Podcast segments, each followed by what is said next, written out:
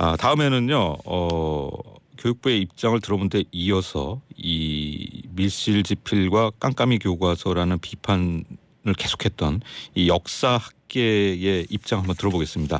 한상권 덕성여대 사학과 교수님이 전화로 연결돼 있습니다. 한 교수님 안녕하세요. 예, 안녕하세요. 네, 아, 어제 공개된 어, 현장 검토본 교수님 보셨죠? 예, 보셨습니다. 예, 어떠셨습니까? 예, 한마디로 말하면 그 2013년에 그 교학사 교과서가 나오지 않았습니까? 뉴라이트 형식의 교과서죠. 네. 그것이 그 당시에 이제 시장에서 0% 해갖고 이제 거기서 철퇴를 맞지 않았습니까? 음, 그 교학사 교과서의 개정판이라고 볼 수 있겠고, 아, 결국 뉴라이트 역사관의 완결판이다. 이렇게 볼 수 있겠습니다. 네. 즉, 2013년 교과서가 0%로 시장에서 이제 배제되니까 네. 이걸 100% 이제 어, 배포하기 위해서 아, 국정교과서를 만들었다 이렇게밖에 볼 수 없을 것 같습니다. 네. 앞서 이제 교육부 박성민 국장님 통화 내용 혹시 들으셨는지 예, 모르겠는데, 들었습니다. 예, 저희가 이제 그 일관되게 이제 여쭤본 것이 이제 그 대한민국 수립 아, 표현 관련인데요. 어, 예, 예. 1948년 8월 예. 15일. 어, 여기에 대해서 이제 박성민 국장님 많은 설명하셨어요. 어떻게 예, 들으셨어요? 들었어요. 예. 우선 어, 사실을 그렇게 공공적인 방송에서 거짓말할 수 있는지 좀 거짓, 전, 어, 상당히 놀랍네요. 어, 그래요? 그 아까 얘기하신 게 대한민국 수립으로 돼 있다가 2001년에 정부를 끼워넣었다 이렇게 방송하지 않았습니까? 네. 근데 대한민국 정부 수립이라고 쓴 거는 이미 그 이전부터 계속 있었어요. 네. 어, 예를 들면은 네. 74년 인문고의 고등학교도 그렇게 됐고, 아, 82년은 아예 그 중학교 고등학교가 대- 대한민국 정부 수립으로 돼 있고, 90년도도 어, 중학교 고등학교가 대한민국 정부 수립으로 돼 있었어요. 네, 네. 아, 그런데 무슨 2001년에 그걸 새로 끼워넣었다는 얘기가 무슨 그, 그분이 진짜 제대로 사실을 보고 얘기하시는지 네. 그, 그 이전에 대한민국 수립하고 대한민국 정부 수립을 혼용해서 썼어요. 네. 그건 왜 그러냐면 이제 대한민국 수립이나 대한민국 수립이 같은 말이다 이렇게 생각한 거죠. 음.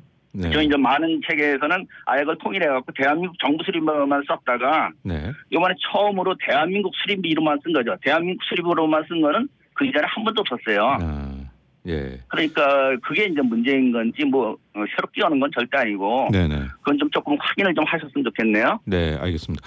자, 우리가 이제 우려했던 부분이 이 역, 국사 역, 어, 이 교과서의 이 국정화 추진이 어, 예. 뭔가 좀 이제 정치적 의도가 있는 게 아니냐, 특히 이제 예. 권력자의 개인적 의도가 있는 게 아니냐 이런 부분을 많이 우려했던 건데, 그렇죠. 자, 예, 박정희 전 대통령에 대한 아, 기술 어떻게 보셨습니까? 예, 그 부분을 제가 이제 상당히 유의 있게 봤는데요. 네, 이제 뭐 국, 어, 국편에서는 브리핑할 때 이렇게 얘기를 했어요. 박정희 정부의 유시는 국민의 자유와 권리를 제약한 독재 체제였음을 명확히 기술화했다 이렇게 이렇게 브리핑을 했거든요. 네, 네, 즉 다른 말하면 독재도 어, 자세히 썼다. 음. 뭐 이런 얘기로 이제 빌, 어, 아, 한마디로 말하면 이 교과서는 사실 교과 대한민국 시민들이 읽어야 할 역사 교과서가 아니라 네. 박정희 개인을 미화한 우인전이라고밖에 볼 수 없어요. 아, 그 정도로 평가를 하시는 거예요? 예. 예. 아, 뭐, 당연한 거죠. 왜 그러냐면요.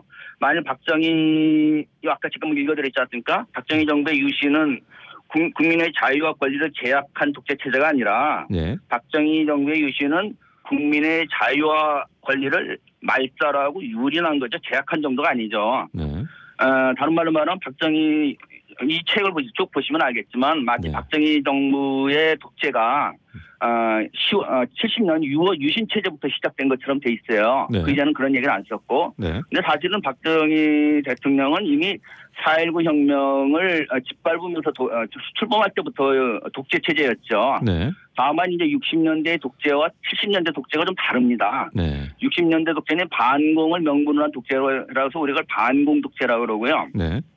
70년대 독재는 아, 그러한 것이 이제 안 먹히니까 네. 영구 집권을 깨하기 위해서 헌법을 갖다가 아, 음, 유린합니다. 그래서 우리가 네. 그걸 영구 집권 어, 독재 체제라고 그러는데 네. 그 영구 집권을 위해서 세 가지 어, 중요한 조치를 취합니다. 음. 하나는 에, 대통령 연임 제한 규정을 철폐해버리죠. 네. 에, 두 번째는 이제 그 체육관 선거를 합니다. 음. 어, 통일지체 국민대회의라는 걸 통해 갖고 네. 즉 다른 말은 국민의 국민 주권을 침해하는 거죠. 이거는 음. 지금 우리가 대통령 직선제로 하지 않습니까? 네. 아, 이른바 간선제로 함으로 인해서 국민 주권을 어, 침해했죠. 네. 세 번째는 국회의원 3분의 1을 저기 국- 통일유치국민회의가 그 대통령 어연기구 아닙니까? 99%로 어, 대통령이 당선됐으니까 음. 그 국민 국회의원 3분의 1을 통일유치국민회에서 추천을 해요. 네. 지금 우리가 예를 들면 박근혜 대통령 탄핵을 하려면 국회의원 3분의 2가 찬성을 해야 되는 거 아닙니까? 네.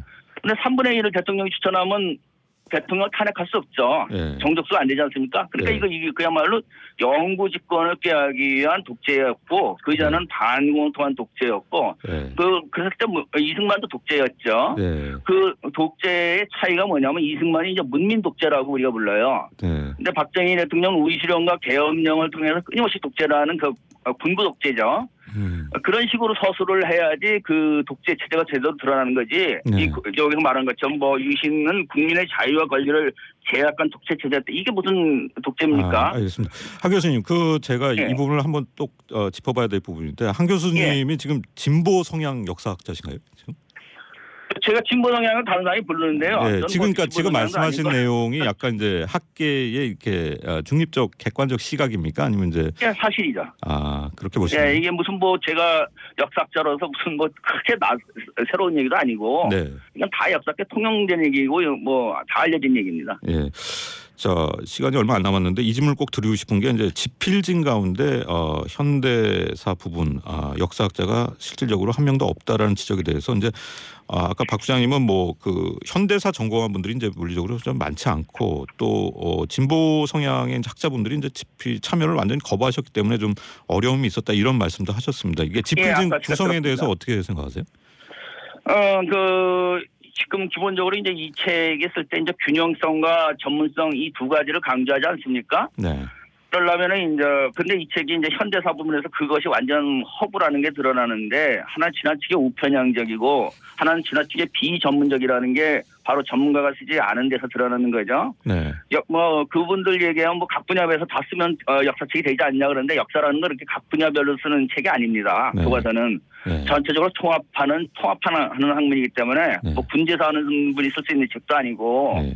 그러려면 이걸 역사학자들이 현대사를 써야 되고 현대사학자가 무수히 많습니다. 네. 만일 그분들을 섭외를 못했다면 이 교과서 자체가 섭외를 못했다는 자체가 이 교과서가 역사학계로부터 비토를 받 사망 선고를 받은 책이죠. 네. 그걸 갖다 놓고 그렇게 저 얘기하지 않고 뭐 다른 사람도 쓸 수 있다는데 아 그러면 뭐 전문가라는 게 역사학자가 안 쓴 교과서가 어떻게 역사 교과서입니까? 그건 예. 군제사나 경제사지. 예. 알겠습니다. 자, 예. 오늘 말씀 정말 감사드립니다. 예 예. 예. 지금까지 덕성여대 사학과 한상권 교수님과 얘기 나눠봤습니다.